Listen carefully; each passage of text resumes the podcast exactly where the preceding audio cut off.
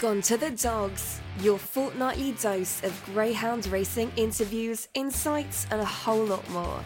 With your hosts, Joe Andrews and Dani Jackson. Welcome to episode 28 of Gone to the Dogs. We've got another cracking episode in store. And as always, I am Dani Jackson and my co pilot is. Joe Andrews. Hello, everyone. How are you doing? You can't answer me back because it's listen only, but I hope you're all well. Dani, you're much better now. That's good to see. Mm. Yes, I am a human again. I can talk properly. Um, I was even up at Ayr yesterday. This was Tuesday, um, because obviously we're recording on Wednesday, but so yeah, Tuesday anyway. I was up at Ayr practicing commentating over jumps. So how did you get on? All right. Uh, room for room for improvement off my current handicap mark. I think. Uh, yes, I certainly have got a fair bit to do because jumps has never been my forte with it when it comes to commentary. But right. isn't it, it easier because you get that little bit of extra time on the jumps? No, because the the jumps then come at you quite quick, and you've got a lot more to look at.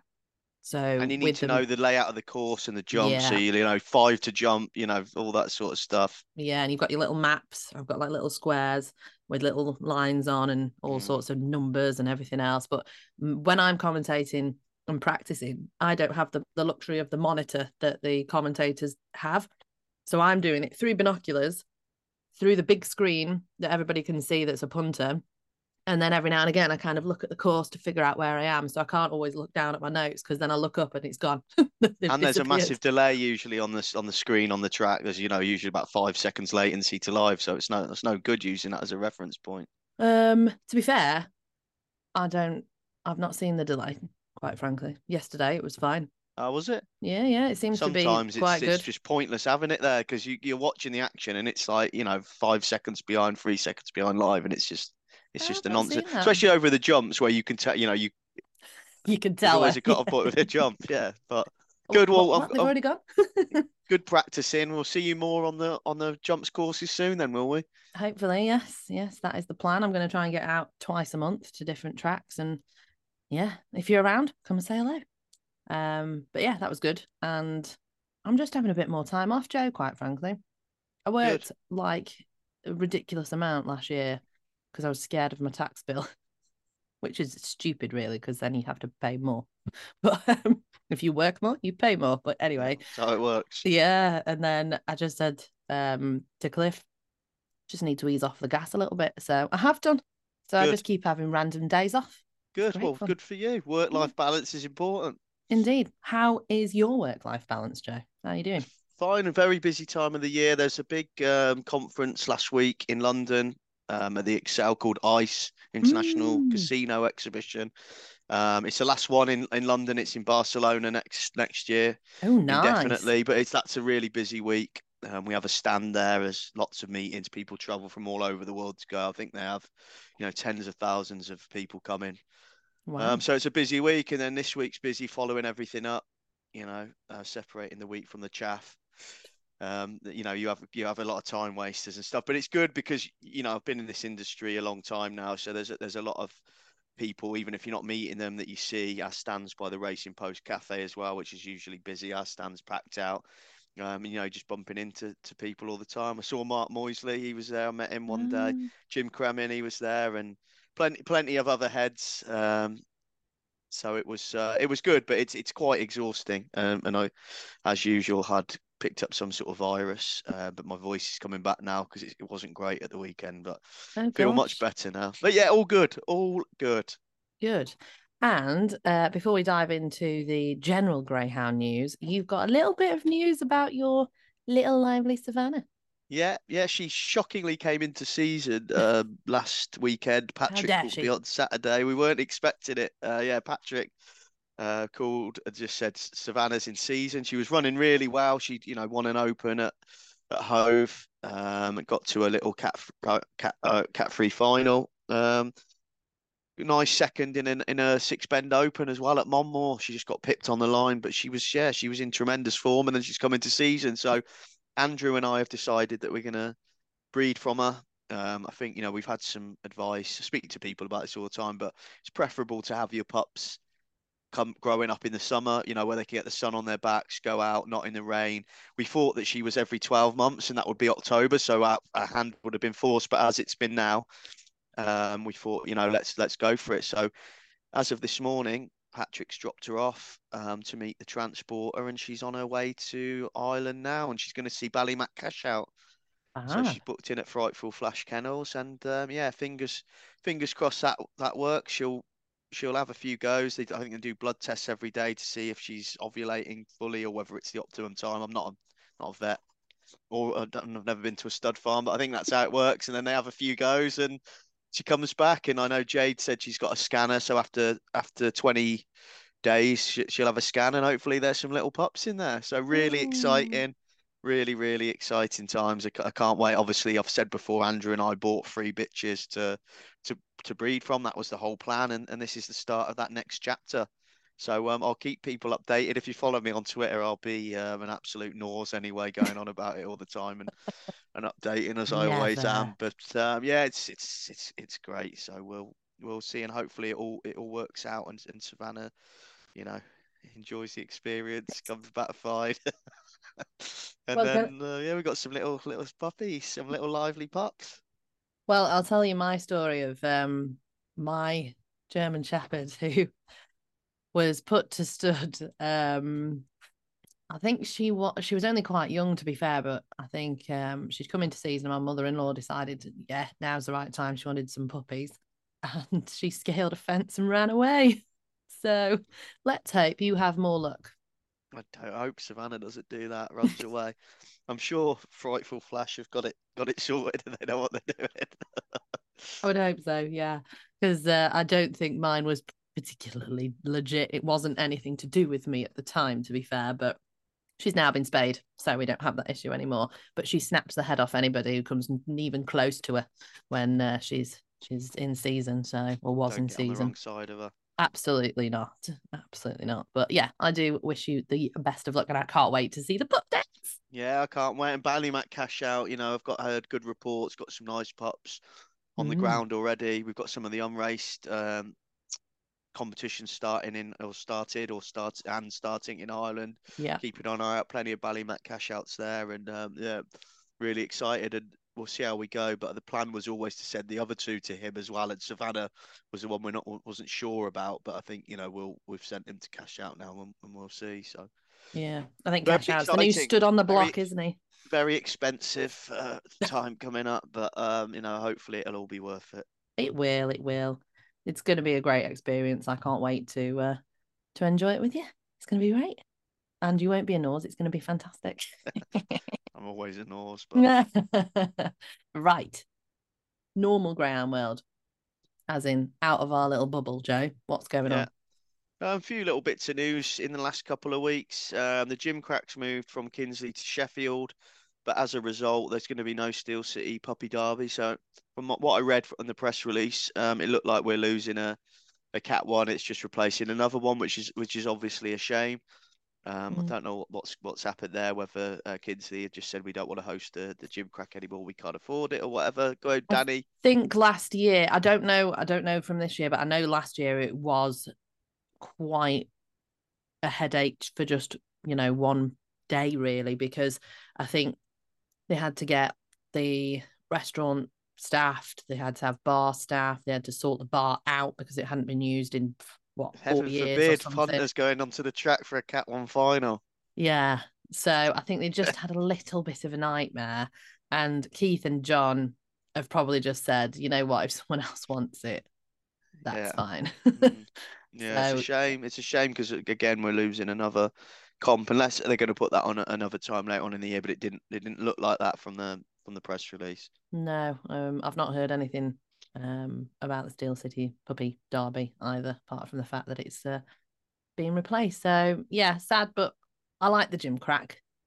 I think it's it's good. It's a good comp, and I'm glad they brought it back last year, and I'm glad Sheffield have taken it over. If if Kinsley have said no, so at least yeah. we're you know it, it, it's steeped in history. I think Jim the Gimcrack as well. It so, is stormy yeah. news last year, wasn't it? Wasn't it? It was. Yeah, it was good. Um, typically I wasn't there when it was that I was, I'd been at Kinsley loads, and then for the Gimcrack I didn't make an appearance. I wasn't Poor. I wasn't put on the road.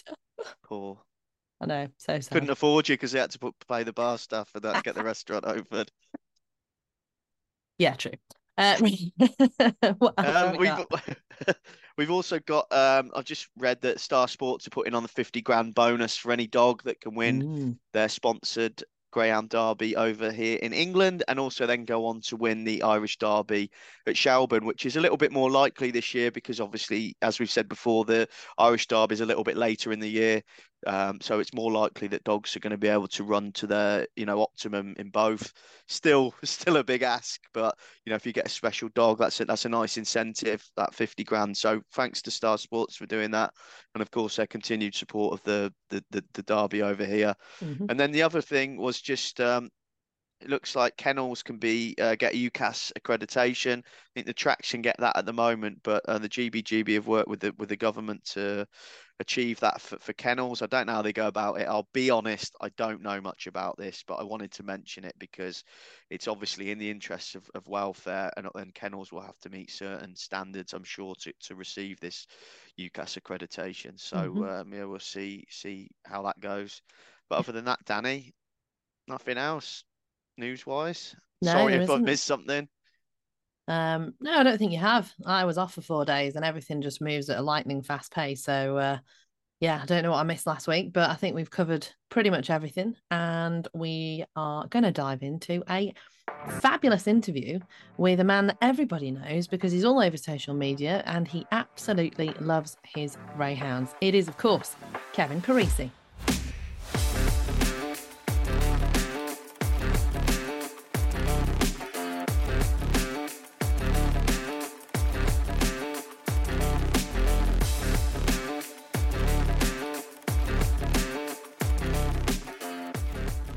I'm absolutely delighted that we're joined by top dog man Kevin Perisi. Kevin, how are you doing? Yeah, I'm good, thanks, Joe. Good yeah, man. I'm really good today. I'm looking forward to the interview, and don't expect me to be an expert on greyhound racing because we all learn every day, and uh, I'm just interested in what questions you've got to ask me, and we'll crack on from there. Well, it's not about being an expert. It's about hearing about you and your involvement in the sport. Yeah. But but for those that don't know you, Kevin, and, and a lot of people do, uh, from social media syndicates on the track and whatnot. But just tell us a little bit about yourself. Well, I'm 58 years old. Uh, 59 next month. I've been involved in greyhound racing uh, for over 40 years. Uh, I first went to a track at Oxford with my best friend who was going from the age of about five or six, David Martin. Uh, and he was a, like an unbelievable judge. And one night he asked me to come up to Oxford, and I went up there and he told me to have a five on a dog called Mikola, and it was eight to one. And of course, it won. And then I was absolutely hooked.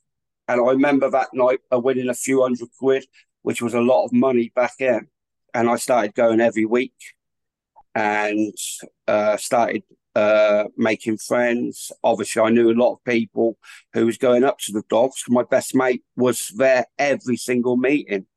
And, you know, for me, it, it was something new. And I think what it is, it's the buzz you get, you know, having a bet. And, well, back end it was. It was having a bet and watching the dogs run on a track at 40 miles an hour, whatever speed they do. And it was just, I don't know, just something clicks with me, you know. And to be honest, I've been the same uh, for, for 40 odd years. You know, I, I absolutely love the sport. I love the dogs. And for me, a big part of it is the social you know, you're meeting new people, you're chatting to strangers. I, I do find with greyhound racing, there's no class divide. And I think that's really important. You know, anybody can go there, complete stranger, and people will start talking to you, which is really good. Yeah, absolutely. It's a leveler, and I've said before on here, especially at tracks like Oxford, um, you know, which which you've been to since you were a young lad, you know, they're really friendly. You know, when you start speaking to dog people, all they want to talk about is the greyhounds, who's good, who's not, who's going to win times, trials, you know, things like that. And it's uh, just a it's a great night out where everyone's friendly and, and happy.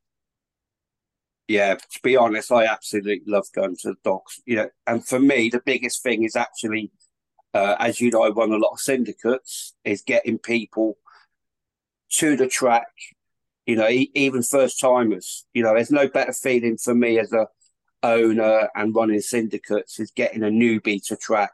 And this year, I think I've, well, last year as well, I think I've introduced 11 new people to greyhound racing who's never been before. And for me, that is a massive thing. Yeah. You know, it, it's really important to me.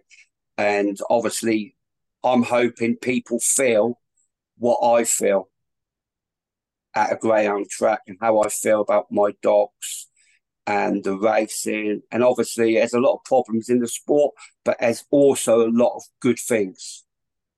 And I tend to like uh, grab the good things. But obviously, like anything in life, you have to talk about the not so good things. Otherwise, people ain't going to believe you if you're shouting about the good things. Yeah. So, but overall, I think uh, greyhound racing is something everyone can get involved with, and especially uh, younger generation. And I, even at Romford, you can see a lot of children go who are like maybe got learning difficulties or were not very well, and the parents have brought them there, autistic children especially, have brought them there to actually watch the dogs and go and see the dogs. I think the last time I was, I got a trophy. I did actually notice the young child in the audience with his parents, and he had tubes coming out of his mouth here and there. He's a beautiful little boy. And I asked the parents if I win my race, would you uh, would you come up and collect the trophy? And it, listen, honestly, the, the reaction of the little boy uh, I didn't ask the little boy first. I asked the parents because obviously I had to make sure I won first, but I was pretty confident we would win. And the little boy came up on the podium. He gave the trophy out, and the lovely uh, kennel hand uh, gave the trophy to the little boy. And it and the parents come up to me after, afterwards, added me on social media. They said it was the greatest experience ever for us all. And things like that, I think, are really important. And people who are against the sport don't realise we are a great community. And that's what we are a community.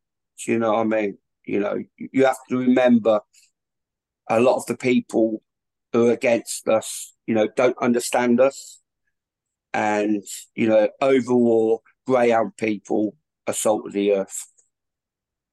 Yeah, well said, Kevin. Absolutely. I'm interested to know how did you get those? You know, you got 11 new people into the sport this year. How did you uh, go about that? How did you get them? How did you get them people involved in ground racing where they had no interest before? What's the secret? Well, a few of them I sort of knew through the football scene, uh, and a lot of them I'd never even was even friends with them on social media or nothing. It basically I was at track with a couple of guys uh, it was their first experience, and I just started chatting to them because I basically I chat to everyone. I'm a bit of a chatterbox, and I'm known for it. And I went up to him. I was like, "Your first time here? You can always tell, can't you? A newbie. They're asking questions to you. What do you fancy here?"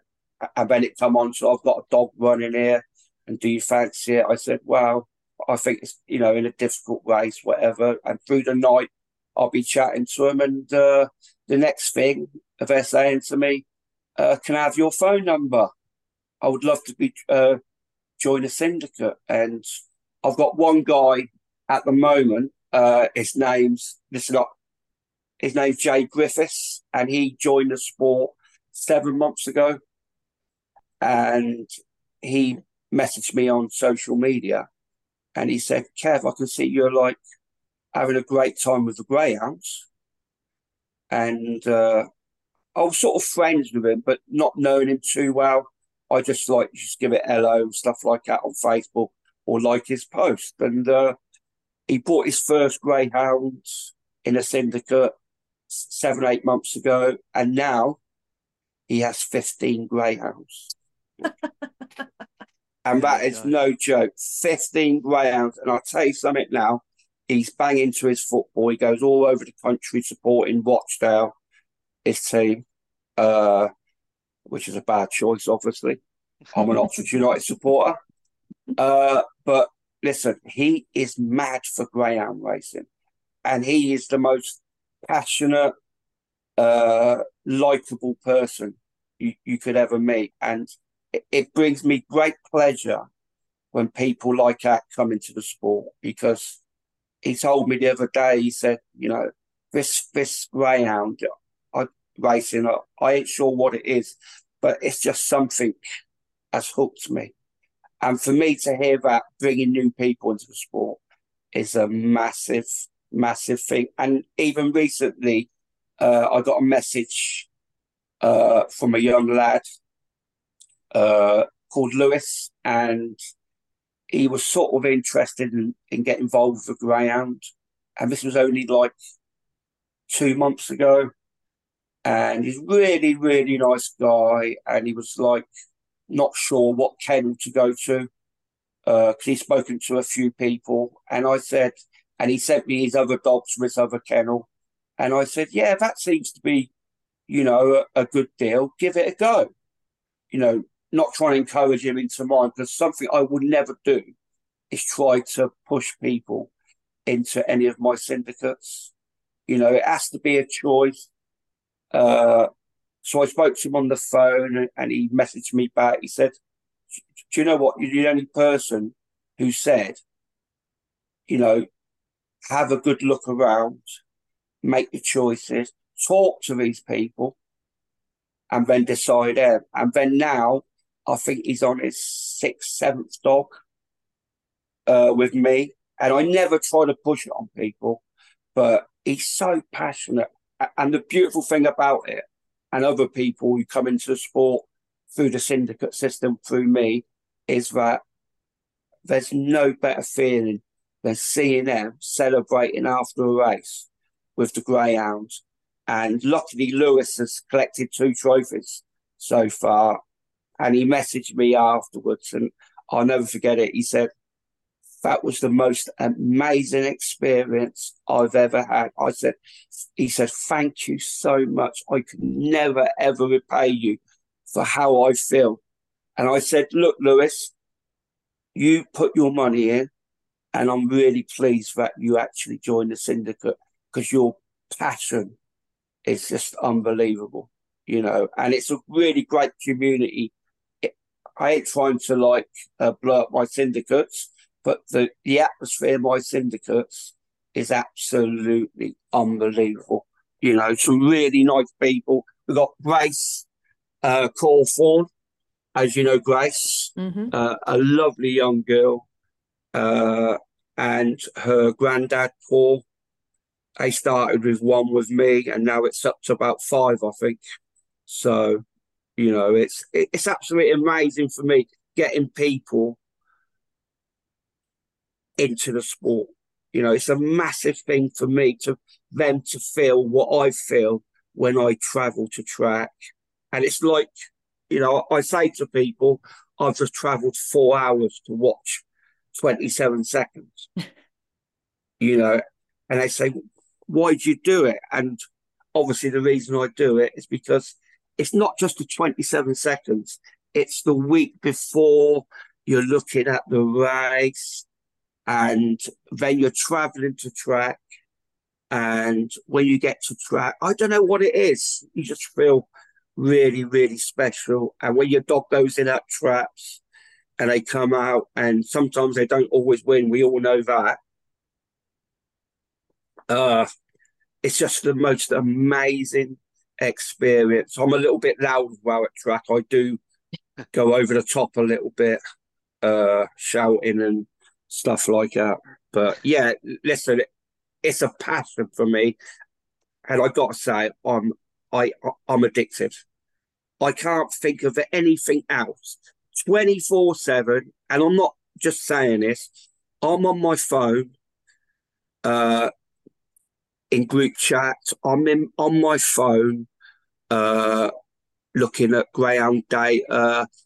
I have at least seven, eight phone calls a day talking greyhounds, about three or four from Ireland. And I get phone calls from Scotland, everywhere. Every day I'm 24 7 greyhound, greyhound, greyhound. Well, I dread to think about how many messages you're going to have when you hang up on this call, then, uh, Kevin. Uh, and I think you just answered uh, Sean Reynolds' question because mm. he said, Has your passion for the game ever brought a complete novice into ownership or turned them into a casual follower of the sport? Well, you've just answered his question.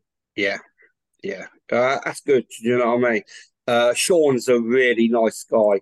Mm. Uh, I've met Sean a few times, well, quite a few times. I've done an interview with him at Oxford Stadium on the track. Now, he's the sort of guy we need in the sport, promoting it. You know, he he's very, very passionate. He's got his own dogs as well, apart from his whippets at home, we all know about, Joe. Uh, and, you know, it, he's the sort of person we need to like get bigger roles into the sport because he's young, he's enthusiastic, he's got an idea how social media works. You know, I think it's really important people start grasping the fact the way forward to promote the sport with homing as well is social media. You know, not everyone likes social media, but let's be honest, everybody's on it. Mm. It's addictive. So let's start getting people like Sean and even Grace Cawthorn you know, uh, Grace obviously's got a lot to learn about the sport uh, because she, she's only young. It's you know it it takes years and years, and every day you learn something different. What we need is young people coming into the sport, but we also need people encouraging them. Mm. You know, it's really important we encourage the young people. And even I've got a guy at the moment uh, his name's Barry, and he was in all the Bubbly Club dogs. And uh, I think Barry's 81. And he messaged me and he said, Hello, Kevin. He phoned me up, basically. He got my number and we started chatting. He said, I've heard so much about you, Kev. Uh, you know, good things. I said, Barry, don't believe everything everyone says. you know, and now we've become I don't know, just great friends. We speak every week for about two hours on the phone, and now he owns uh, five dogs with me. So, you know, it, is absolutely fantastic bringing people into the sport. And for me, apart from the dogs itself, that is my biggest thing. And obviously, all my syndicates I run are non-profit. You know, I pay the same as everyone else uh, which can get very expensive. And obviously, I'm I'm working on everything to do with greyhound racing for the people involved, twenty four seven. Uh, but Barry's a, a, great example, a man who's been in sport, I think, 60 years. So you can imagine his experience, but it's actually brilliant to talk to someone like him for me because he's such a gentleman, a lovely guy, and he knows greyhounds inside out. But he's also very humble uh, when he's talking to you. You know, because I, you know, for knowledge, he's like way above anyone I've ever spoken to. Well, talking about all of your syndicates and dogs that you own outright yourself, yeah. how many do you actually have now, Kevin? Well, to be honest, I'm still counting them uh, well, I listen. I I think I've got fourteen race dogs. Uh, in total, I've got uh, well, fifteen. I think race dogs. Got one coming over this week. Uh, we've I've got twenty four, which is absolutely uh, crazy. But you know, obviously, it's just a passion, and you know, I'm totally addicted to the sport, and the people who are involved with me are as passionate as me, which is obviously you get the odd person uh, who's not as passionate, but end of the day, we're all in the sport for different things. But I think you'll find people who say, "Oh, there's loads of money in greyhound racing. You're going to make a fortune." You know, other people realise we put a lot of money. You know, literally, I've got one pair of jeans and a pocket full of dreams, and you know, and that is, you, you know, I, would rather go and buy a greyhound than uh, item of clothing. You know, so I've got 24, uh, and I've got some really nice pups coming forward, uh, which I'm really, listen, I'm a pup man, you know. When it comes to retiring dogs, and I'm into my older dogs, I love the elderly greyhound, you know. You know, something about that grey face I'm just attracted to. But as racers, I'm into my pups, and I've got some really, uh, yeah, I've got a little list there of some of the pups I've actually got. I've got uh, a syndicate with a Ballymac Bolger, Tip Top Ariel. Uh, she was half sister to Ballymac Ariel, uh, and they're about six months old now. Uh, I've also got a Droopy Sydney, Waltham Magic, who won the Angel of the North, which is I'm very excited about. They're 10 months old. Uh, they're being reared by uh, John Doyle, and dog's name is Clutching at Straws, because obviously Sydney was a straw. And obviously, buying any greyhound, you are literally clutching at straws, aren't you? you know, it, it, it's all obviously have the good breeding, but it's all about a bit of luck as well. And I was very lucky. Uh, my really close friends, uh, Paul Ryan, breeder, Tip Top Man, and Mark McLaughlin in Scotland. You know, very, very, very close friends of mine.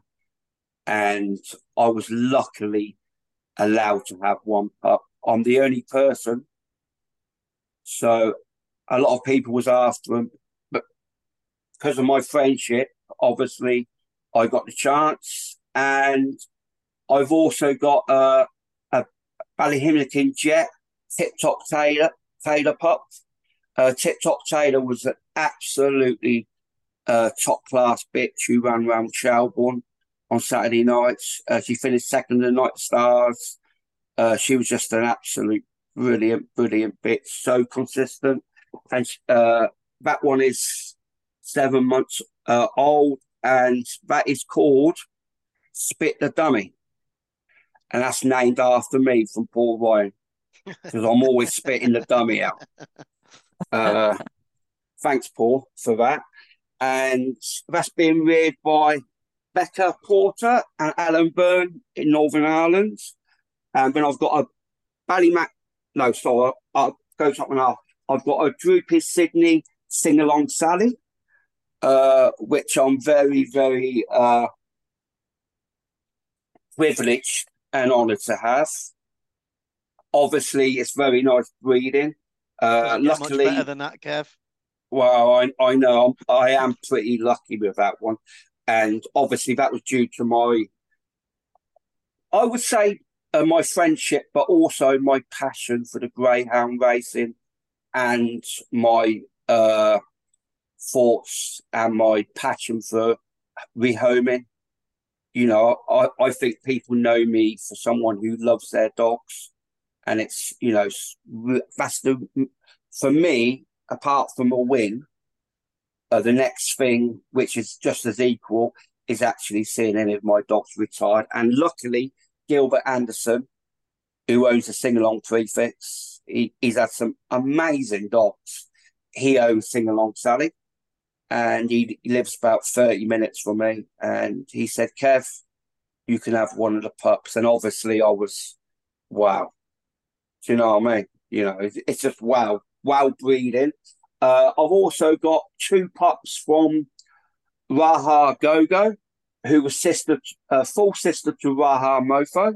Uh, she had one race in Ireland and was actually going better than Raha Mofo uh, when she started in trials. Well, all is good, but she uh, injured herself. So Marissa Malloy, who I'm good friends with, the whole family, Stephen Malloy, Kira Malloy, who will one day be world boxing champion. Uh, they luckily uh, gave us two pups, and uh, so they're being reared near Galway at the moment. And who else have we got?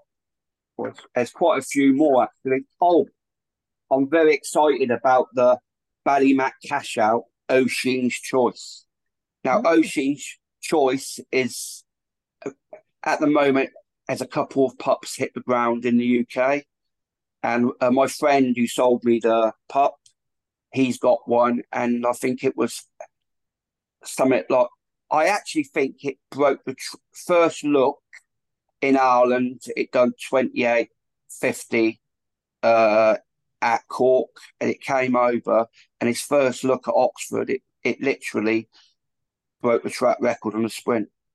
So and then it went eight spots outside the track record last Saturday, and that is called Riocha Oisin, who looks a very, very promising pup uh, going forward. So I've got one of those, and he's 10 months old at the moment, and I'm very, very excited about him.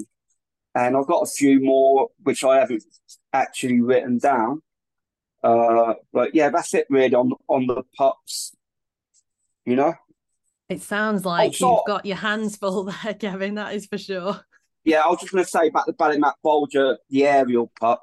Uh, I'm very lucky because uh, the brood was Paul Ryan's, and obviously Paul hasn't got the room to rear, and I was the first person with even with his son-in-law Paul Ryan, Jack Finn is rearing this pup for us and it's the first pup ever to be reared by Jack for anyone else in 50 years of racing. So it is a massive sort of privilege that Jack Finn, who's a great doggy man, also he's the Altesse man. Back in the day, he was very, very respected all around Ireland. Uh, so I'm very pleased that Jack's given me the opportunity and the syndicate. Listen, I'm saying about me, it's not me. Every greyhound I ever get, it's not like, oh, it's mine and you're paying money towards it. It's our dog. Mm. Do you know what I mean? I think it's really important people to realise it's our dog. It's not Kevin Perisi's. All I am is just a front man. Do you know what I mean? Nothing else. Well, with so many dogs that you've got and puppies and what have you, Kevin, do you get to go and see them a lot at their kennels and, and have some fun time with them off the track? Well, obviously, I've I moved uh, kennels uh, before Christmas mm. to Kate O'Flaherty, uh, and she's in Kent, uh, and I go every two weeks. Uh, it takes me about five hours round trip. Obviously, I would love to go every week, but like people say, you know, I can't afford to have to go every week. There's like 40, 50 pounds in fuel. And obviously, I spend literally 40 pound on treats. Uh, and that includes giving Katie O'Flaherty and all the staff. Uh, Katie's the chocolate mad person, and I have to turn up with chocolates for her.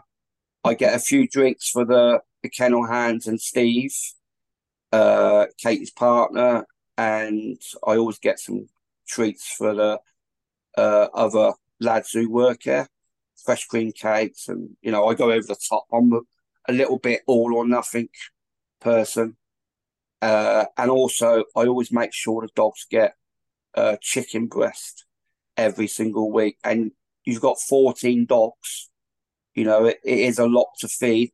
Plus, I've got friends who've got dogs at Catus, and I always take their dogs out as well. And by the time I've finished all, all the day, I'm absolutely exhausted, and getting caught on the M25 can be uh, a bit of a nightmare coming back. But it's worth it. I love my dogs. I love walking. I love speaking to Katie and Steve and the team. You know, they they are such nice, brilliant people. You know, uh, Katie Flatty, uh, she's very quiet in a sense until you know her. But when it comes to greyhounds and how she loves them, and she's just an one of them people. I remember bringing a bitch into her, uh, and I just brought it in. I bought it from another trainer because uh, the our friend sold me the bitch, and the dog stood on the floor next to her, and she said, "That dog's got problems there." She just looked at the dog, had a little walk around, said, "It's got a problem there." On the Monday, Tom Peppercorn come, and he actually marked that same area. And you know, she's very, very astute. But for me, the biggest thing I, I like about Kate in the kennels is well, there's a couple of things. Is their worth ethics. They really do. You know, some listen, I've had uh well, I've heard people in the past saying, Oh, my trainer's only sitting in the office smoking. That girl works her socks off. And only recently she reached three finals. One cat two and two cat ones and I was obviously there for one of them. And uh, I asked where Katie was. I phoned her up, and she said, "I'm at the kennels, Kev." I said, "Why aren't you here? Surely, come on, it's Group One final." She said, "Look, it's more important to me to finish my job at the kennels. I've got other owners paying me to look after their dogs, and I can't leave my dogs until everything's finished. And for ma- and for me personally, that tells me everything about her as a person and the team. She won't. It doesn't matter to her if they're obviously she wants champions. We all do, don't we? You know, that's a natural thing. But to me personally, it just tells me everything about her. She loves road dogs. I'm always getting videos of her going in the kennels, rubbing her chest, rubbing her bellies, and just silly little videos, which she loves doing, and she lives on site.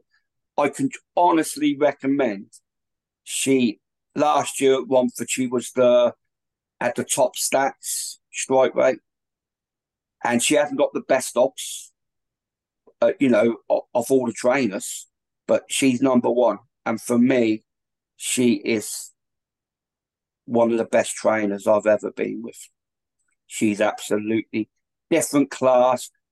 Main thing about Katie is one thing she asks all the time, and I've learned now never to tell any little white lies, is you have to be honest, which is important to me as well. She's as honest as the day's long.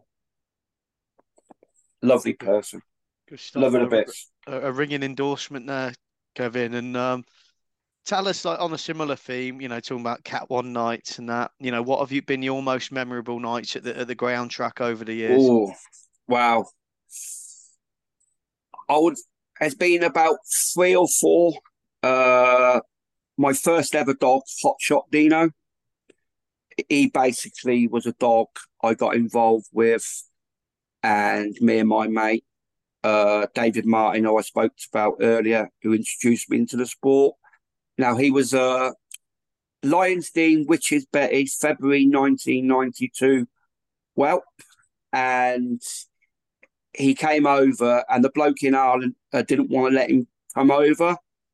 And I didn't know what was, you know, why he didn't.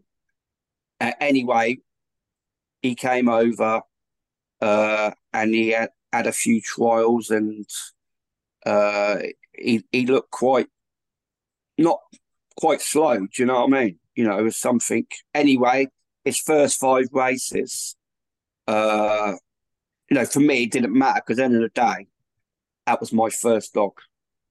And I was just, oh, it was an unbelievable feeling. He was named after Dean Saunders by my mate, who supports Aston Villa, Hot Shot Dino, because uh, he was scoring all the goals.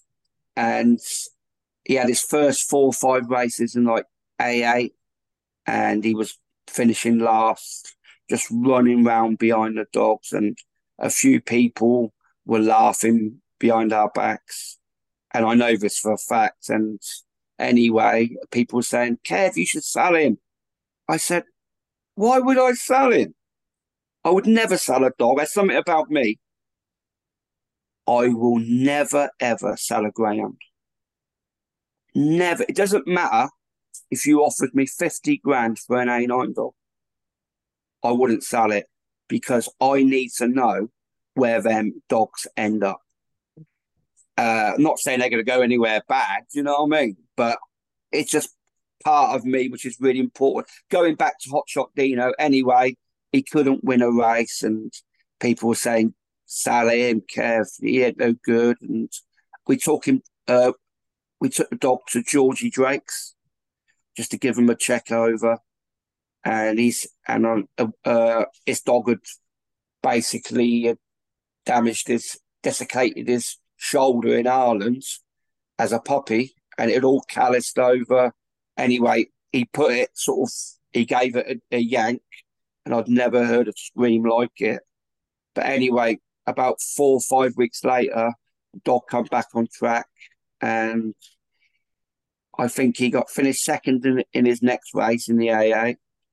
Then he won the AA on the bounce. Then he won the A7. Then he won the A6. He got beat in the A5.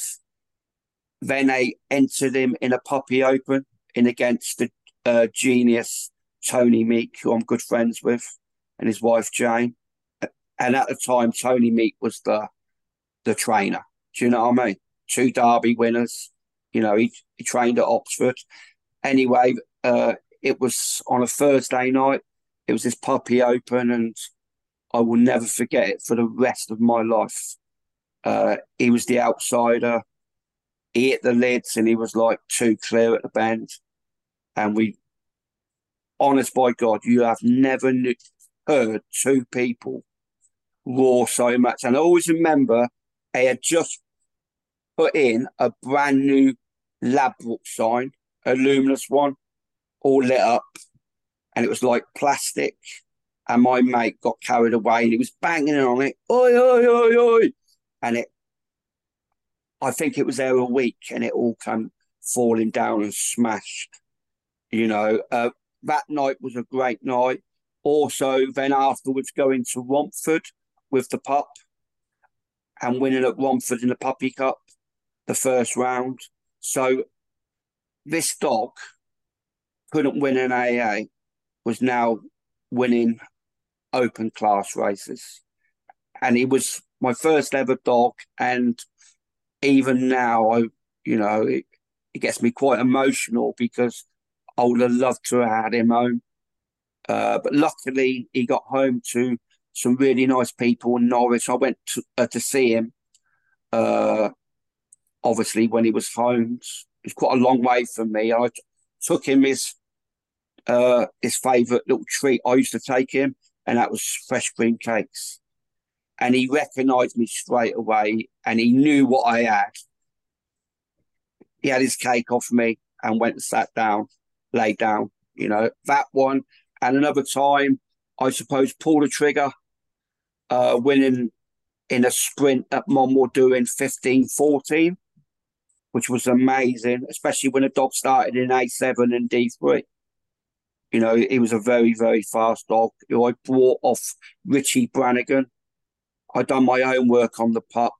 Obviously, I brought him at seven months old, uh, but I done my ho- homework on the breeding side, and every single dog I went through, I thought to myself, he should have early.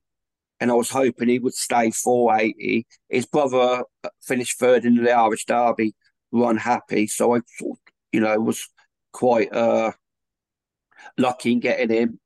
That was a great night.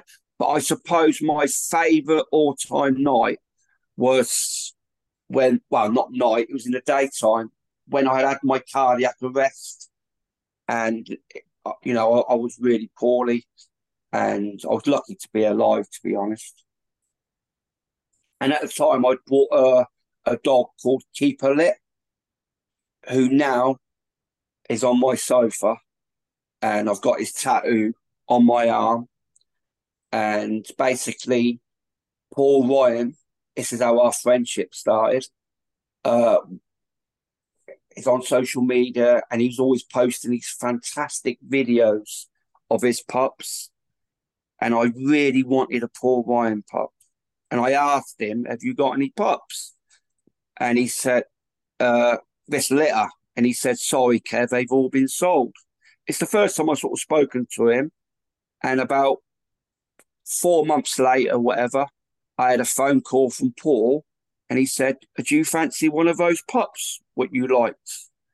And I said, Yeah, please, please, because he knew I'd been through a bad time with someone else before who basically uh, didn't do right by me after I was doing my charity walk to Scotland for a little boy with cancer. And I was in a bit of a, you know, not a bad place. Well, I was in a bad place uh, with my mental health. And he said, Kev, look, you can have this pup. And he sold me at a knockdown price. And basically, the dog come over. I'd had my cardiac arrest afterwards, and obviously lucky to be alive. Pat Curtin trained Keeper Lit, and it was the his debut at Monmore. And obviously, when you you are ill, have been through something what's actually life changing. Uh, this was a big moment for me, and to be honest, I didn't fancy him. Pat said he had a chance, and obviously, what happened? He banged out, and he he just won about half a length. But apparently, the emotion Pat had actually turned round and stopped watching the race because he was scared I was going to have a, another heart attack because I absolutely went mental. And it, it, just all the emotion from what I've been through. And that day, uh, Pat said to me, he's, he's never, ever seen anyone so emotional. And, and I won't lie, for a week later, it really did affect my heart. Because uh, I just had a cardiac arrest, you know what I mean? You know, where your heart stops. And, but you know what? From that day, I said to myself, whatever I do, I've got to have that dog home. And he went on from A7 uh, to winning A1s having won the fastest ever splits ever, Monmore 421. And he, he was one of those dogs, what Pat Curtin said to, on a post once. He was one of those dogs. If I was ever in a low place, somehow he just picked me up. He was one of those dogs. So I'd, I decided on that first day he was always going to come home, but it was very difficult because I lived with my partner Darren, and we've got uh, two other dogs, and we had two cats. And here's Shawnee now. Look, see him? Hello, Shawnee. Uh, and obviously, I know Shawnee was a mad chaser. You know, he was bang on it, and even in the kennels, most lovable dog. If anyone come near his food, obviously, you know, it's very competitive, isn't it, in kennels? Because they are competitive uh, animals. And so I was a little bit worried. I was thinking about building an outside kennel and stuff like that. But, you know, obviously the old plan was to get him in the house. But having the two cats and the Jack Russell and the Yorkshire, I thought it was going to be really difficult. But uh, so I took six weeks off work. Me and my partner Darren, we worked together, and slowly by slowly, I introduced them. I started in walking them with the dogs at the kennels. And then I, when I brought him home on that Sunday, uh, I was like, oh my God, what's going to happen here? So I muzzled him. Obviously, I had his own massive crate, but it was massive, you know.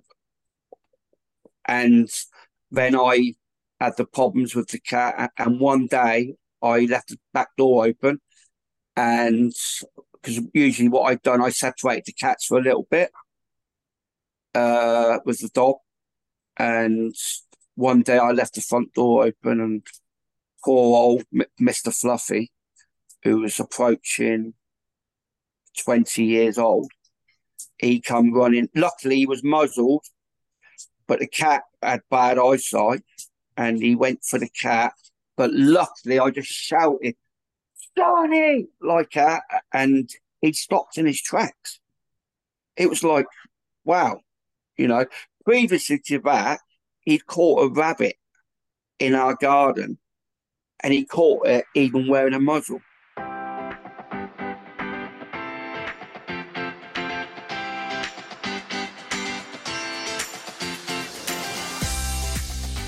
Hi everyone, I'm Lisa from Barley Greyhound Sanctuary in Essex. Barley Greyhound Sanctuary is its own independent registered charity and we've been rehoming greyhounds for around 20 years now. We always have between 18 and 25 greyhounds in our care looking for their forever homes and we pride ourselves in trying to find the best homes possible for the greyhounds. When a greyhound comes to us, we get to know them each individually and we assess them in different situations and we also get to know the adopters before they adopt and this allows us to match them to the best greyhound possible for their home. You can find loads of information on our website which is www.barleykennels.co.uk. There's loads of blogs and useful information on there about greyhounds as pets. All our greyhounds go home with a collar and lead, a house collar, a muzzle, four weeks free insurance, and a lifetime of support and backup from us. We do carry out home checks before the greyhounds go home. This is usually nothing to worry about, we just like to know that your home is a safe environment for a greyhound and also talk through any questions you may have um, about taking a greyhound into your home. Um, if you'd like to contact us, you can do so on our website that I mentioned earlier. You can find our pre adoption questionnaire there that you'd need to fill in or you can call us on 01992 890 540 or you can email me at barleykennels at yahoo.co.uk.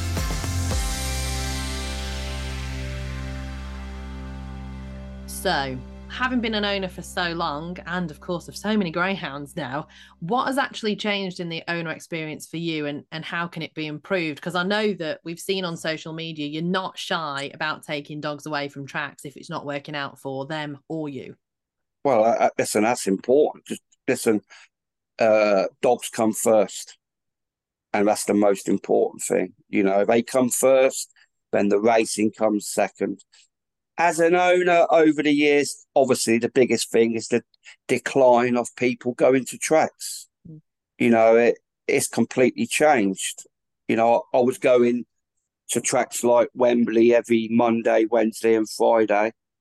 And you go occasionally to Walthamstow, Oxford, my local track, and it was ram solid. Uh, that's the biggest change for me. And but on a positive change, social media. I think as a as a new breed of owner now, and you can see plastered all over social media, twenty five thousand pictures of their own dog, which is a fantastic thing. You know, I think it's really really nice. You've got uh, Greyhound History, who's doing amazing work. So for me, these are all positives uh, about the new era in greyhound racing. Obviously, we need uh, to do more on social media, as in the GBGB, whoever it is. I ain't sure who's supposed to be doing all the media and you know promoting the sport. Uh, and I think it's really important they get their backsides in gear and actually start doing something we can see. And that is the biggest sort of downfall in the sport at the moment is we need to get these greyhounds homes. Uh, we need to get these uh, dogs homes, and we need it to get out there on social media and even on the television. Uh, you know, a, lot more uh, to bring the sport forward because at the moment there's nothing out there. You know, there's nothing you know, surely they could spend on an advertising campaign, you know, in the papers, actually online papers. They could do it even on the TV. You know, there's nothing being done as far as I'm concerned. Luckily, uh, I'm at a, an amazing track, Romford, and they're on a different level when it comes to social media. Obviously, you've seen our, uh, their work uh, doing Jess Day and Karen Milligan, who's uh, the general manager. They are on a different level to anything I've seen on social media. Uh, also, I think we need to get more prize money, you know, because end of the day, it should be a hundred pound minimum run money. Because okay, it's a hobby. But out of this hobby, we are supplying, I hate using the word product, but it is a product. End of the day. I think there needs to be more money coming back to the owners. And because then that would filter down to the trainers. And that filters down to the rearers and breeders uh, in the UK and Ireland who are really struggling because the numbers have just have completely gone down. And I I think per- personally there needs to be more money coming to the owners, and then we can pass it around, and then people will buy dogs. Why would you buy a dog in today's climate? I do. That's because I'm addicted to buying dogs and I love the sport. But the truth is, why would you buy something where you're going to lose all your money through? It could be a day later, it could be three years later. We need more money to encourage people into our sport as well because the prize money is ridiculous. And also, uh, luckily at Romford, like I said, I, I do amazing uh, social media and it's keeping many of us in touch with greyhound racing. At the moment, of, of all the battles with media rights, the PGR, uh, you know, surely they knew 18 months ago that there was going to be uh, a changeover. Right, for starters, we've got races being shown and it's being sometimes cut off We've got little boxes in on the screen, and the replays don't even reach the line. So what's the point of that? But the worst thing is, there's no archives.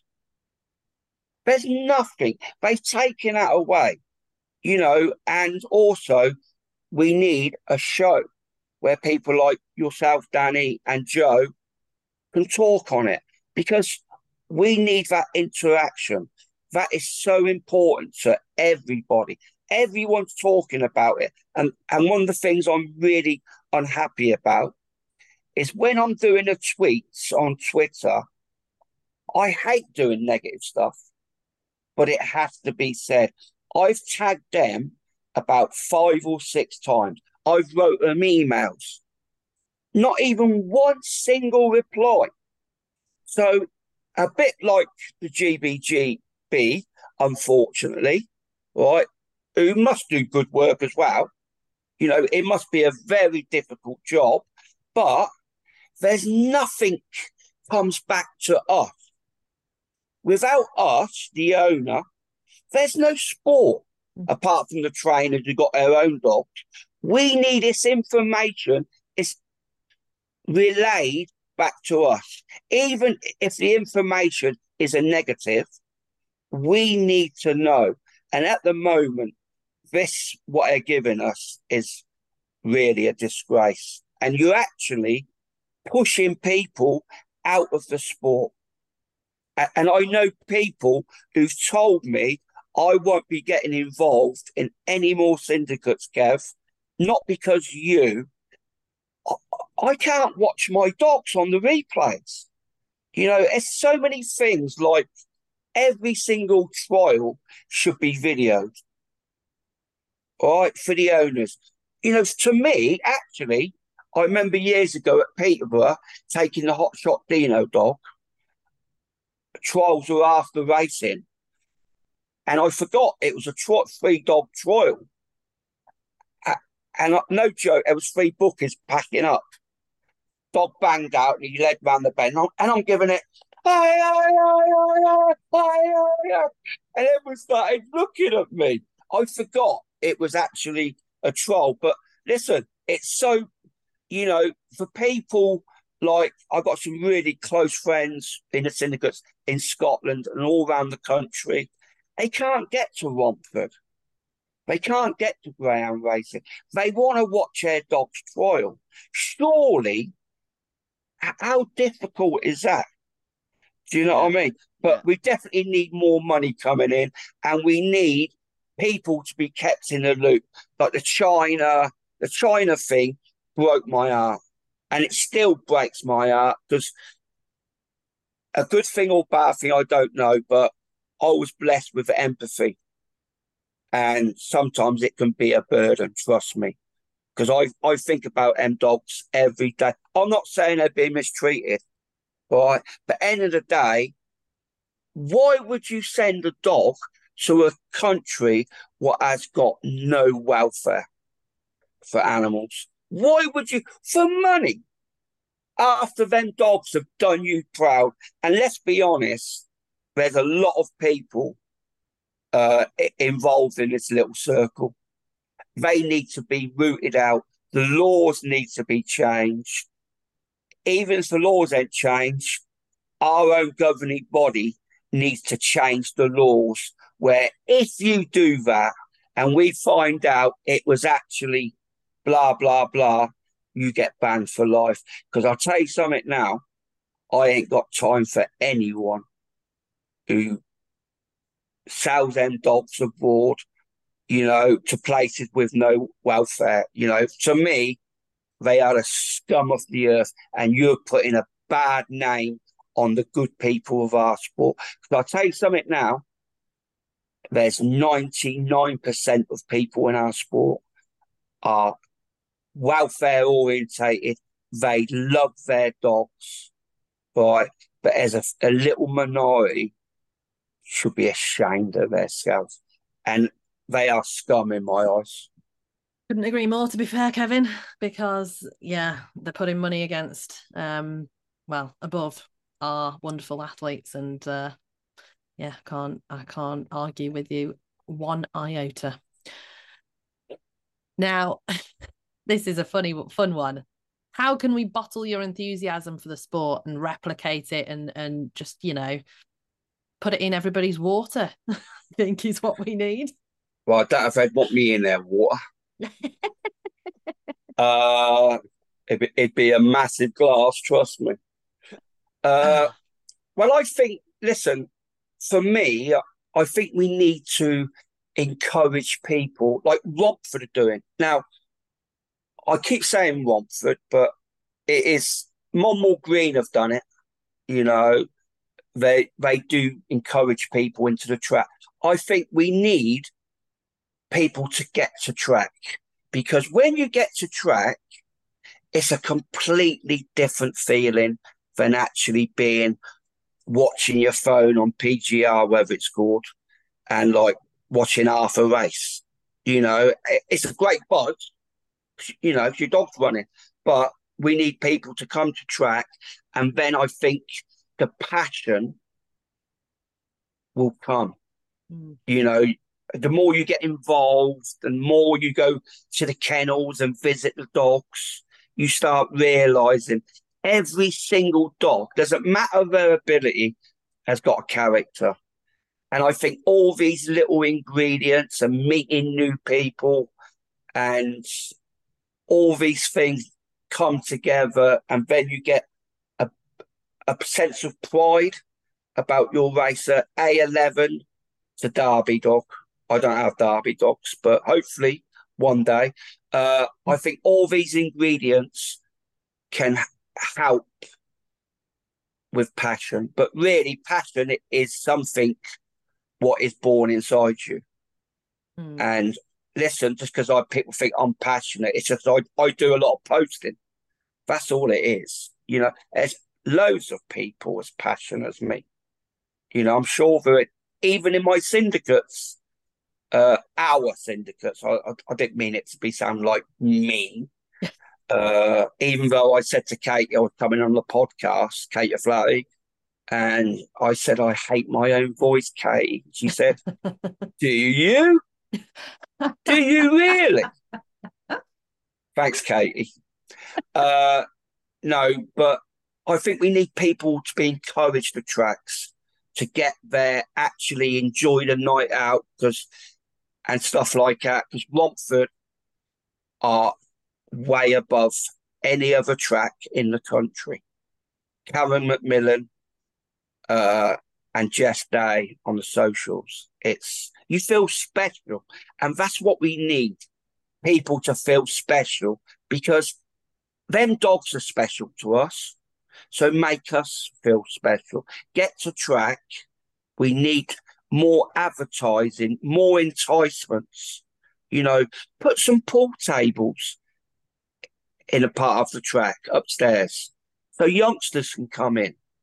Do you know what I mean? Play a bit of pool, watch a bit of greyhound racing, make it a social night. And Romford, to be fair, they do make it a social night. You know, with all these different curry nights and all these little valentines. They do it with the rosettes. You know, for an owner, this is what an owner wants. They want the rosettes. They want the trophies. They want the announcements on the loudspeaker. You know, so I think passion is inside you. Being half Italian, my father was from Sardinia, mm. and he was the most passionate man I have ever met. I've seen him cry over a song on television, actually physically cry. And I've also seen him, well, he's dead now, run into the street when uh, uh, Italy scored their third goal against Brazil in the 1982 World Cup. He ran in the street shouting, English car beep. Uh, seriously, he was the most passionate man, but there is some lovely, passionate people in the sport. And like I say to everyone, this sport's not about uh, me. It's not about you. It's not about him or her. This is about all of us. This is our sport. We love our sport. We do. That's why you're talking to me now. Mm. It's a passion. Joe's got a passion. You've got a passion. We need to embrace this. We need to come together, but we need help from the governing bodies. You know, we need them to say, hold on, why don't we go and speak to the general public? I worked under Paul Empherson. Well, worked. I was, he said, why he said it is right hand man. He was the the owner's rep, the GBGB. And I obviously went for the role, but listen, I ain't got the brains. You know, listen, I know you've given me a look there, Dani, but I haven't got the the brains to be writing stuff and doing stuff like that. But I have the passion. And that's why people voted for me and Paul got the role and he was one of the most unbelievable men to bring this sport forward. And he was just the owner's rep right? And luckily, he couldn't speak out about anything. I had my cardiac arrest, and he decided to call it a day because he was getting nowhere. Mm. You know, the last two reps, he must have a, a difficult job because not everything's plain sailing. It's not as simple for people representing us, owners. But what's being said? You know, I feel sorry for the guy because, you know, even the guy at the moment and the uh, John Coleman before that, I think it's John, uh, you know, nothing's given out to us. This is our sport. We need need a bigger slice of the cake, you know, to, to say what is going on, you know, what is happening. Come and speak to the owners. Every track should have I know they do at Romford. They should have owners' meetings, but there should be someone go into every track. I would do it for nothing, mm. long as you put the petrol in. you know, I would do it for nothing. I was part of the innovation panel. I said, put your expenses in. No, I didn't. I, you know, I, I traveled 30, 40 miles. No, I didn't. I, I'm not after getting money. I'm after trying to push this sport forward. And if I had the brains, honestly, I would be non-stop campaigning. We need a bigger voice, us owners. So I'll tell you something now. It's take, take, take.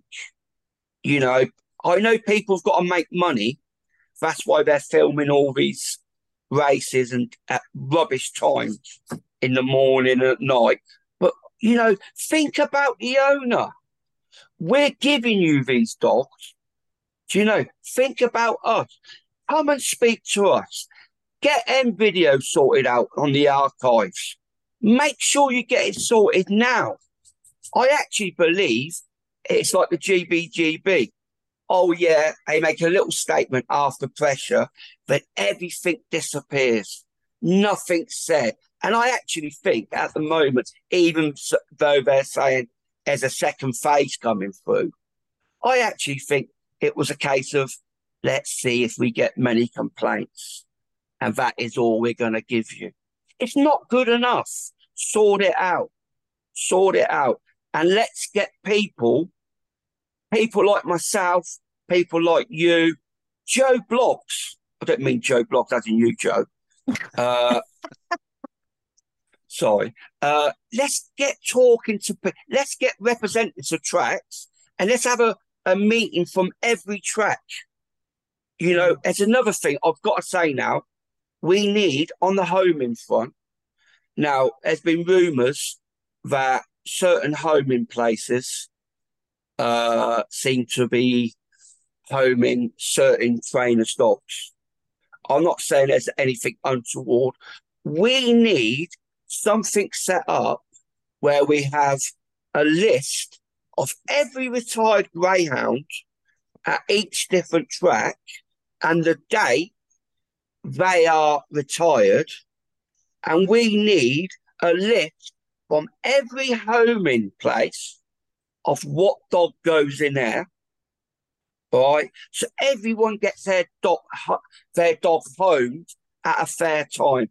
Because I'm hearing a lot of uh, negatives from other people saying, well, that trainer gets all his dogs homed at one home in place and they don't take any of mine and they never have.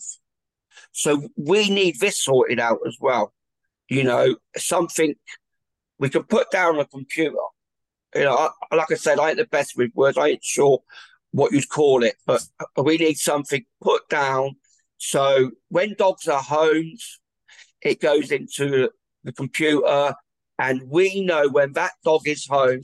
And when a space comes up at a homing centre, they get the first choice. It's done fairly in chronological order, basically, on when they retire yeah. and not who's the favourite trainer. Oh my God, Joe, you got some big words in you.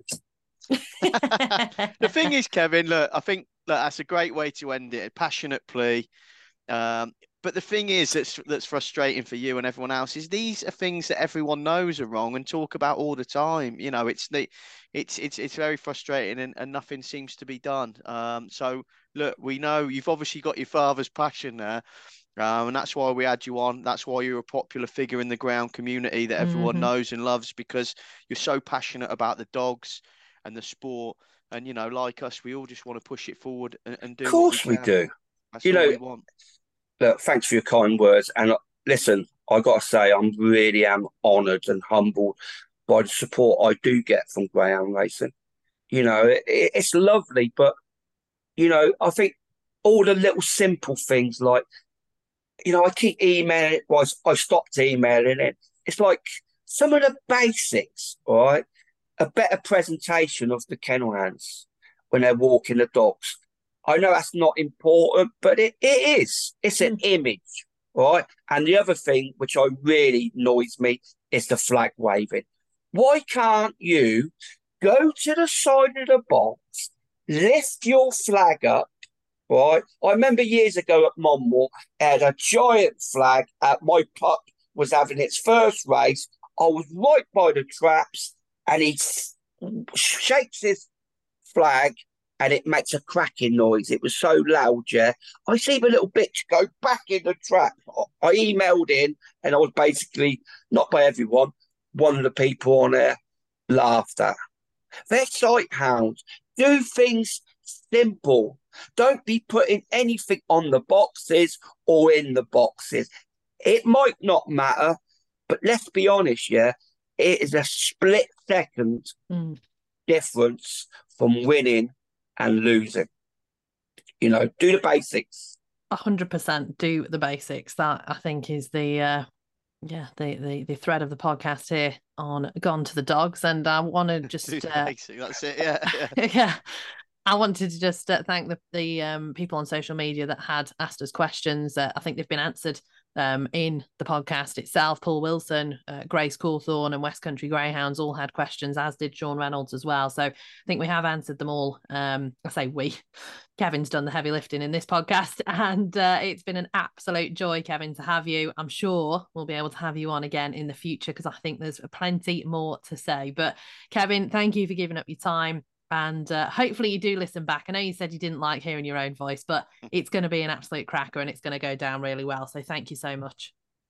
Listen, Thanks, thank guys very much. And I, like I said, you know, people like yourselves are such an important part of our sport because you are getting stuff out there. And without you guys and people on social media, you know, sport's going to be lost in the clouds. Do you know what I mean? But no listen, exactly. All the best, guys. Take care, Kevin. Thanks, Top man. Kevin. Thank you for your time. Cheers. Thank you. Bye-bye. Bye. Bye-bye.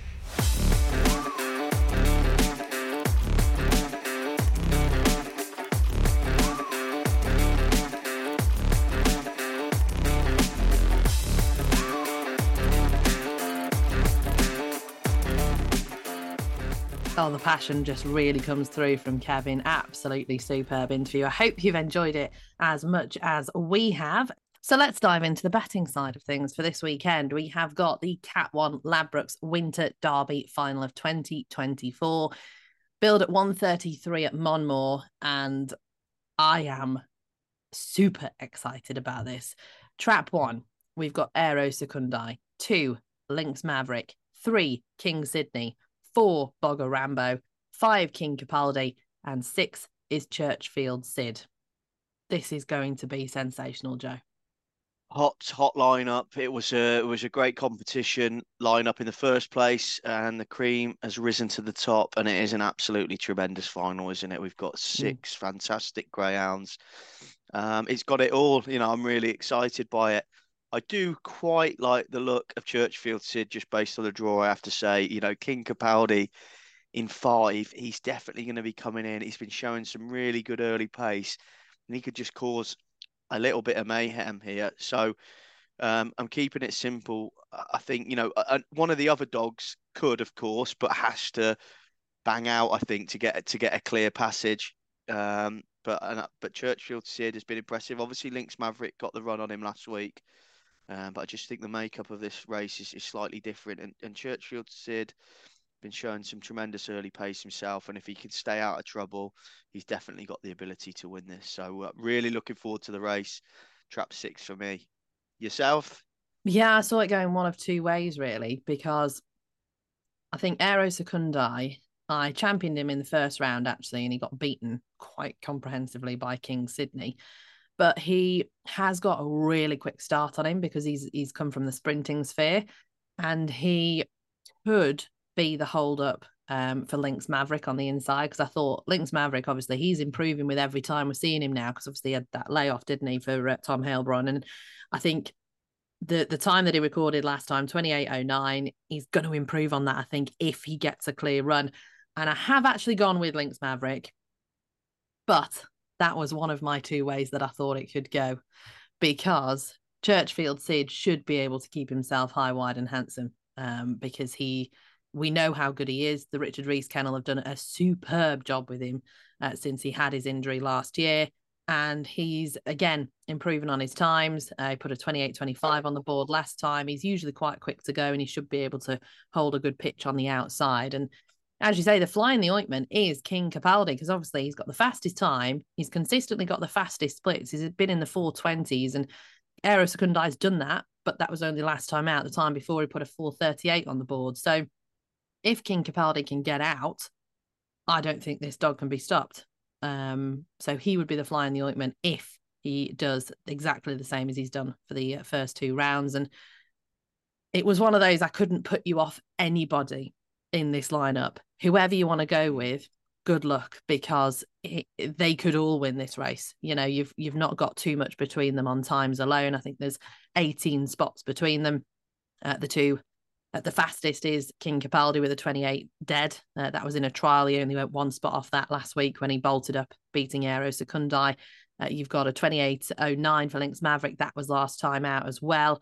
Uh, 28.16 for King Sydney. That was in a trial. Bogger Rambo, though, he put in a good time, 28.17 last week in the in the semis, and then you've got 28-18 for Aero Secunde and Churchfield Sid. So both of those recorded in trials, to be fair, or an open actually for Aero Secunde. But it is seriously competitive.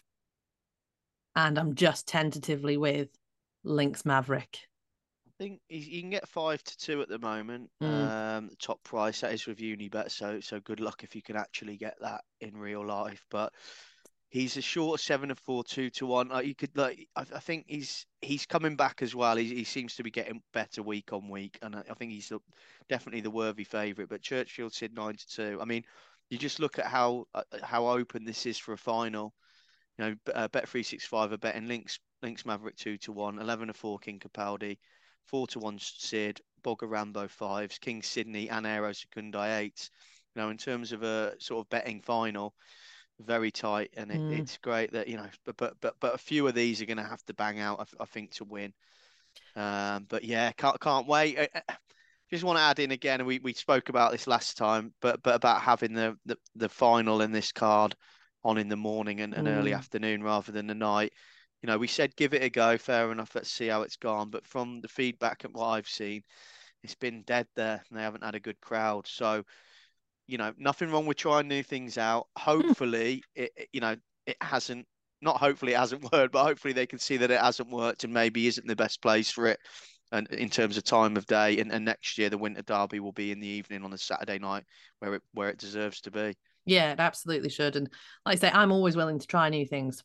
Always, always, especially at the weekends and stuff, because you just don't know what people are going to do with their leisure pound these days. And yeah, it's not worked. It's an experiment that certainly hasn't um, paid off. So hopefully they do switch it around next year, and time will tell in 2025. Well, you, you, sorry, Dani. Also, you've you've also got the the, the golden jacket um, mm. starting just after, haven't you? And it's just yeah. like you've got two. I know that's always been in the morning um, on a Saturday, but it's a, li- a, little bit later now, I think, than it than it used to be because it's after the the Monmore card. Yeah, that, that, properly clashes with the with the football and the plethora of other things that's that are going on Horse on a, racing, on a Saturday afternoon. No, it just it just see you know you've got two great comps one after the other on a Saturday in a in a poor time slot now. Um, it just, yeah, it just doesn't doesn't feel right. I just never have understood. I, I get quite a lot of the schedule changes, but I just, you know, the established Saturday lunchtime Crayford card. You did get a crowd. People went. Everybody knew there was good competitions on on a Saturday lunchtime, and then you could still go and do whatever else you wanted in the afternoon. I do not. I fail to understand why it has changed from the lunchtime to the afternoon. And, and now you've baffles got, like, me every time. You've got the first semi-final on of the Golden Jacket um, at two forty-nine. I mean, could you get like a, a worse time? Because it used to be on earlier, didn't it? Sort of 11, 12, where the Winter Derby's been, mm. but is now maybe a little bit earlier evening from from memory. And now it's just you've got the Winter Derby starting later, and then the the, the Golden Jacket and, and Peter Bussey, which is a good, really good comp as well this year. Just um, yeah, it just doesn't doesn't seem right to me. No, totally with you. Let's dive into the Golden Jacket though. As we've mentioned it, 249 is the first semi-final, sponsored by Premier Greyhound Racing. Trap one Hacker Carlo, two Kunut Crow, three Bubbly Scorcher. four Brett and Molly, five Savannah Jazz, and six Havana Lover. Now, I was at Romford and Kunut Crow is one that I've always championed. You know, I have. I didn't back her when I was at Romford. I backed the second, all right, Patricia, because I'd seen her and I thought she was quite a, a decent dog over the sixpence. And you know, when you go, Kunut Crow has been so frustrating for me on many occasions with not winning that she decided to win on the day that I didn't back her. But my goodness me, is she in good form at the moment? So I'm back on the teetering on the edge of the cliff with Kunut Crow, and hopefully she's going to do the business for me on Saturday she's sort of gone under the radar, I think, a little bit because people are, you know, people are talking about New Destiny, Ballymac Taylor's, Hacker Carlo. We've obviously got Havana Lover and that. And she's just gone about her business. She's won three in a row. Mm. She's beaten Dazzle Rolex, who I've backed anti post for, for this. She beat Hacker Carlo the time before, putting in some good times. And she's really taken to to Crayford. Um, it seems to be running the track really well. So um, I think she's got a great chance in the first semi final, that's for sure. Yeah, I agree. So hopefully she she goes well, and she's got a good pitch as well. I think she's quite versatile trap wise. So as long as she gets out and avoids that little bit of bother potentially on the first, we should be good to go. Second semi final sees trap one Droopy's Flotilla, two Tuono Bella, three Havana Top Note, four Bubbly Inferno, five She Loves You, and six Homestead Anna. I actually struggled with this one because if you look at all the times that they've recorded, they're quite tight, apart from Tuono Bella, who's put a 45 54 on the board when she absolutely dotted up in the trial stakes. She was behind Ballymac Taylor last time out. I think I'm going to have to go with her because I think she's got quite a decent bit of early toe as well, Tuono Bella. But one that I've never really looked at, quite frankly. She's only been here since September, but I genuinely don't think I've ever called her home or seen her, apart from last week. Yeah, and you're right. Impressive behind Ballymac Taylor and Ballymac Taylor putting a putting a cracking run. Let's face it. Um, and yes, another one that's gone under under the radar a little bit, mm. but but clearly runs Crayford well. Um, for me, I'm just going to go with the bit of proven classes. It's probably one of the weaker of the, the semi-finals, isn't it? I think it's fair to say. I think I'm just going to go with Havana Top Note. Um, not not one in the the trial stakes or, or last week was third behind um, Hacker Carlo, but just banking on the fact that he might be able to get out, do a little bit of, be- of a better split. We know he stays well, so um, I'm just going to go with him in, in trap three. I think looking at this, you know, I, I think sometimes trap one, if, if you've got an early pace dog, I've found this with Lauren, and I don't know whether it's similar to everyone else, but if you've got a good early pace dog in one, um, and I'm not saying that's happening here. This is just a general point because it's because Crayford's so tight. They're running at speed to the first bend, and it could catch them un- unawares because it's such a tight bend. And Lauren was finding it extremely difficult to turn at that speed. Mm. Um, whereas I think if you're in sort of two or three, and Top Note has, you know, can show decent early when he gets it right. You know, he he's a little bit hit and miss, but when he gets it right, you know, trap three should suit him coming in at a bit of an angle. And I'm hoping that he can bang out get round well and um, and, and take this. Okay, so I'm with Tuono Bella, Joe with Havana Top Note. What about the third semi? Trap one, Lamorna and Maze, two Queen Pink, three Ballymac Taylor, four New Destiny, five Belmore Sally, six Dazzle Rolex. Well, we've got three big guns in four big guns, sorry, in here. Queen Pink, Ballymac Taylor, New Destiny, Belmore Sally. Not saying the other two aren't, but those are the four that will be duking it out for top honours in this semi final. And two of them are going to be disappointed, I think. Um, I, I genuinely, it was a sit back and watch for me because I just, I'm not bothered about who gets through. They're all really, really good bitches. And I'd love Belmore Sally to get through. I'd love her to keep the dream alive to go for the third golden jacket in a row. But she has got some youngsters that are very, very good, Joe. Yeah, this I mean this could one of them that could be the final. Um, mm. As I said, I'm on on Dazzle Rolex anti-post oh, each yeah. way anyway. Um, so I think he's got a good chance because you know wide runner here. He's got some great splits, 23-14 last time, and he ran over the 380 in a trial before and did exactly the same calculated time. The way he picked up Lauren uh, in their maiden race, was extremely impressive. Um, and he looks like a you know he's going to be a top class stayer. Still, still getting that experience behind his belt. You know, he's not had a whole host of runs. So he was good. Belmore Sally was, was a little bit flat, I thought, in the last round. Obviously, she stayed on really well to take second behind Hacker Carlo, but you know she's she's getting a little bit older now. We know she loves it, but I think she might struggle in this company. New mm. Destiny, I think she's going to have to have to bang out as well because she she can find trouble if she's not in front. And I think if she's not in front at the first bend, um, and there's a few dogs in front of her, she she might she might struggle to come through. We know she's classy, and of course she could be in front of that first bend. That's that's entirely plausible. And and Ballymac Taylor in this lineup is going to come from off the pace, and might find it a little bit more difficult against against some of these dogs. You know, Queen Pink. You know, she's got some early. Um, as well. You know, plenty of early in a locker. So I, I think your likes of Ballymac Taylor may struggle. Belmore Sally, New Destiny will have to have to be out near the front. It's possible. I'm not going to bet because I've got Dazzle Rolex, hoping that he can qualify in the front two. But I'm really looking forward to watching this race. It's it's full of class.